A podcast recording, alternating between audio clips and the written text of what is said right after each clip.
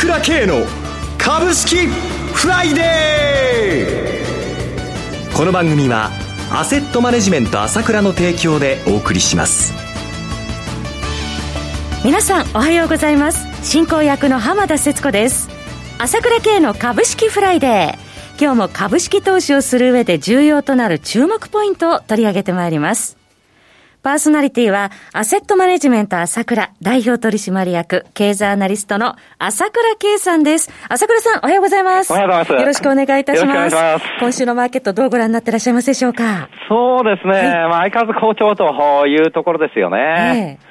特にやっぱり今週はね、その、本命らしいところを見せましたけども、ナスダックがね、はい。1万ポイント。ええ、乗せてきました。それから、マザーズが新高値。はい。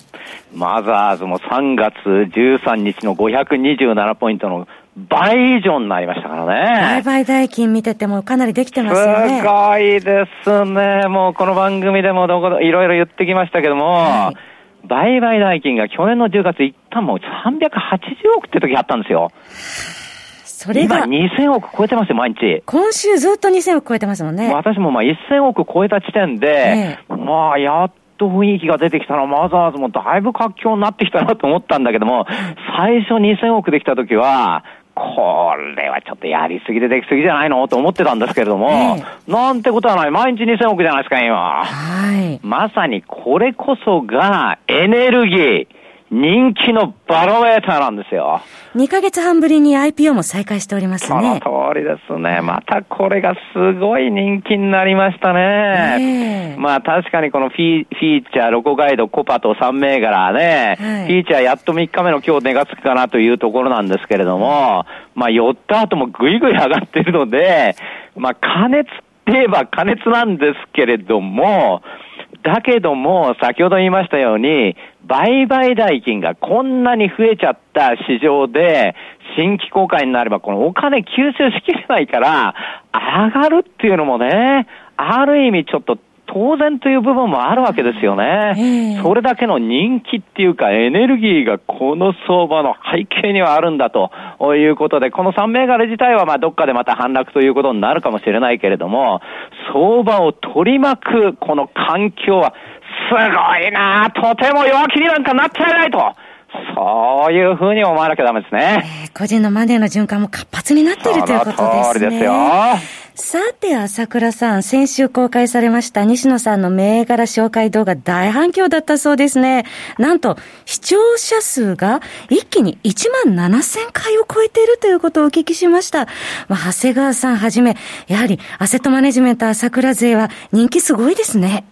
そうですね。あの、私もあの、まあ、西の実力あるの分かってたので、動画撮った後聞いて、あ、どのぐらいやったやったのって言ったら、40分超えちゃったすいませんなんつってるんで、えーって感じで、そんな長い動画誰にも見てもらえないよって言ってたんですけれども、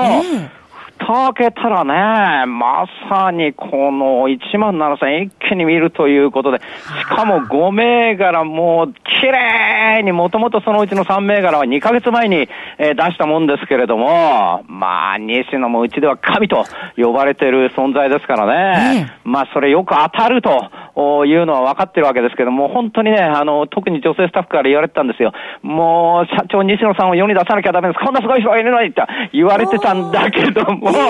まあ、やはりこうやってこの視聴を見るとですね、やっぱりその実力があるから見られてるんだなということを改めて分かったって感じがしますよね。西野さんに対しても皆さん注目されていて、また銘柄紹介も分かりやすいですよね。そうですね。えー、やっぱりかなり自分でもいろいろ体験は聞いてきたので、特にやっぱりこの見つける目、今のこの3銘柄なんかのバッチリ西野は買ってますからね、うん、この相場で上かって感じで、ところが私なんかはちょっと怖くて買えなくなっちゃうというとこ。ろ、だって高すぎるじゃないですか、このフューチャーのロコガイドコバなんかね、この辺の感がすっごいんですよ。えー、もちろん逃げるのは誰よりも早いですよね。えー、えー機敏な方でいらっしゃいますよね。そして、朝倉さん、昨日朝倉 CD7 月号収録されたそうですが、この局面でどのような内容か伺いたいですね。そうですね。えー、まずはやっぱり銘柄がないとみんな寂しいので、これはいつものように長谷川が7銘柄出してますからね。はい、長谷川もこういう中小型が動くとか強いですからね。で、私自身は65分話しましたけども、えー、夏相場だよと。いうことで弱気にならない方がいいんだということ、その理由、それから今の世界の背景、そういうものをたっぷり話してますからね。この CD、昨日入れた前です、入れたばっかりですからいいと思いますよ。必見だと思いますよ。あと毎日放送してる朝倉系のモーニングニュースですね。これもね、もう1ヶ月720円で安いんで、気合を入れてディーリング頑張ってもらいたいですね。夏相場に向けて朝倉さんのお話じっくりお聞きしたいですし、また、長谷川さんの銘柄も伺いたい。そして、次回の西野さんの動画も楽しみです。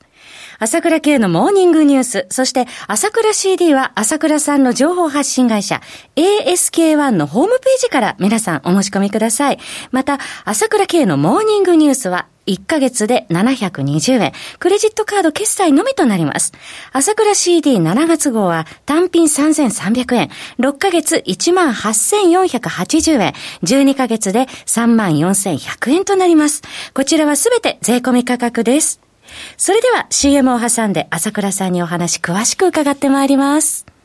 鋭い分析力で注目、経済予測のプロ、朝倉慶。日々のマーケット情勢や株式情報、個別銘柄の解説を、朝倉本人とスタッフが、平日16時、メールでおよそ7分の音声を無料で配信中。株の判断に迷ったら、朝倉慶。詳しくは、アセットマネジメント朝倉のウェブサイトへ。本日の市況解説無料メールマガジンにご登録ください。アセットマネジメント朝倉は、証券取引、金銭有価証券の予託、貸付行為は行っておりません。また、情報提供する金融商品の取引では、相場変動などにより損失を生じる恐れがあります。取引説明書、契約締結前交付書面などを十分にお読みいただき、ご理解の上お取引ください。金融商品仲介業者登録、関東財務局長金中第605号。さて、朝倉さん、先ほど弱気にならない方がいいよっておっしゃってましたけれども、その心についても伺っていきたいと思います。そうですね。はい、結局ね、その、私は一貫して言ってきましたね。もう売り物ないんだからあんまり売らない方がいいんだってことを言ってきました。言ってきたんですけれども、はい、もう下がった日は全部ほとんど空売りなんですよ。昨日はね、あれだけ下げたじゃないですか、日経平均が。えー、えーこれだってね、蓋開けてみれば空売り比率が37から43まで6ポイントも上がってるわけよ。はい、2兆円ちょっとしかできないところにそんな空売りしてどうすんのっていうことで、えー、今日は全部やられて買い戻しってことで、このパターンなんですよ。えー、先週のね、あの、10、10 14日か15日ですね、あの、その700円以上下がった時も、空売り比率が44になったんだけれども、はい、それもみんな空売りで下げてるわけです。それでまた次の日買い,、ま、買い戻して1000円高しちゃったっていうことなんだけれども、もういつもこのパターンなんですね。つまり、もう弱気弱気っていつ下がるかわかんないし、もう、この株価と実体経済が乖離してるから大丈夫だろうか大丈夫だろうか、危ない危ない、2万円になっちゃうかもしれないって、怯えてんですよ、ほとんどの投資家が。そうだ。で、私が言ってんのは、コロナ前とコロナ後では株価の位置が変わるんだ、その大相場が出てんだと、いうことを言ってるわけだけども、はい、そんなことを言ってることは、言ってんのは朝倉系だけで、まあね、ところが、この世界の一番権威がある IMF が何言ったかって、国際金融安定報告書で、はい、株価は実体経済と乖離しており割高感があると。で、大恐慌以来の景気悪化なんだと。まあ、それはそれで事実なんですね。で、IMF は確かに、この世界の成長率の見通し、マイナス4.9%と、はい、いうことで、マイ4月はマイナス3%って言ってたんですけど、下方修正したわけですよ。えー、日本もマイナス5.8、これも下方修正、アメリカもマイナス8.0で下方修正って。それはそれで理屈はわかるんだけれども、はいただ、IMF が言ってることなんですけれども、あの、今回、過度に株価があ楽観しすぎてるということで、IMF のモデルがあるんですけれどもね、はい、株価分析 IMF のモデルによるとですね、これ0から100まで、0から100までしかないんですよ。安ければゼロ、一番安ければゼロ、一番高ければ100、そこまでしかないわけです。うん、その株価分析モデルにおいて、4、6月は日米の株価は100だっつってんですよ。大幅割高と指摘してるってことですね。これ以上高くなったらどうなっちゃうのってことなんだけども、これ以上上がんねこんな高いことはないって言ってるわけよ。中国とユーロ圏でも90だって言ってるわけよ。これがね、もう、なんていうのかな。だから言ってんですけども、コロナ前とコロナ後では位置が違うんだっていう、そういう感覚とか全く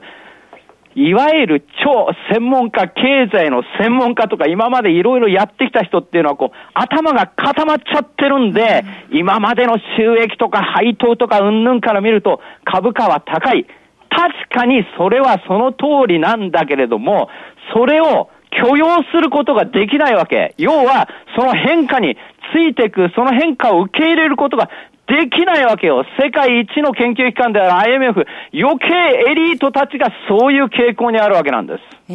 ー、ねえ。だからそれはね、はい、IMF の言ってることは朝倉家の言ってることどっちがさね、IMF に決まってるじゃないと、朝倉家が間違いに決まってるじゃないと思うかもしれないけど、大間違いで、IMF が結局変化に対応できない今までの流れ、このと、この感覚を持ってる人が、ほとんどの投資家ないしは機関投資家も含めて、そういう感覚が多いわけです。変化するときって、物事が劇的に変化するというときは、こういうときが起こるわけなんです。だから言いましたね。すぐ、これはもうちょっと危ない、危ない、売りだ、売りだ、売りだ、売りだってね、すぐ、すぐさま売りが入ってしまうという、こういう恒常的な傾向があるわけですよ。ですから今、相場は強いですね。相場は上に行きたがってると思います。ということはどういうことかというと、こういう IMF とか他の人、いろんな人がいるけど弱気な人たちがいっぱいいてですね、売ります、売ります、売ります、売ります。断るごとに今後も売ります、売ります、売ります、売りますって売ってくるわけです。それを日銀が買いました、他が買いましたってね、全部結局吸い上げられちゃって、余計この、あこの、まあ、叩きっていうか売りがですね、その上げの勢いをですね、余計エネルギーを貯めると、いう展開におそらくなっていくんですね。そういう恒常的な今の流れというのは、これは感感覚とか今までの流れ、それから中央銀行がこれだけお金を出してるんだから分かりそうなもんですけれども、あそれをつかまなきゃなんないってことと、IMF の問題点は何かっていうと、要は、投資っていうのは株価債券に行くしかないんだけれども、債券は中央銀行がずっと買ってて割高なわけじゃないですか。はい、債券は中央銀行が買ってるからこそ金利は低下してるわけですよ。日銀、FRB もユーロ圏の ECB も。そのことを一言も言わないでですよ。それで株が割高だっていう自分の頭で言っちゃってるということで、この辺のところも問題があるわけだけども、これが今世界全体、日本の投資家全体を覆ってるもんでもあるので、かえって強気でいけるというのはですね、チャンスでもあるんだよと。いうことをですね今ここ聞いてる人人たち思ってですねこの現状を見てもらいたいと思いますね。中央銀行からの潤沢のマネー供給もありますもんね。本当です。はい、えー、そろそろお別れのお時間です。お話はアセットマネジメント朝倉代表取締役経済アナリストの朝倉圭さんでした私朝倉慶が代表を務めますアセットマネジメント朝倉では SBI 証券楽天証券ウェルス並みの口座開設も業務を行っています。私どもホームページから口座開設したいですと週2回。無料で銘柄情報を提供するサービスがあります。ぜひご利用ください。それでは今日は週末金曜日頑張っていきましょう！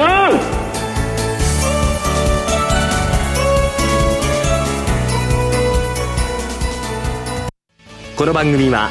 アセットマネジメント朝倉の提供でお送りしました。最終的な投資判断は皆様ご自身でなさってください。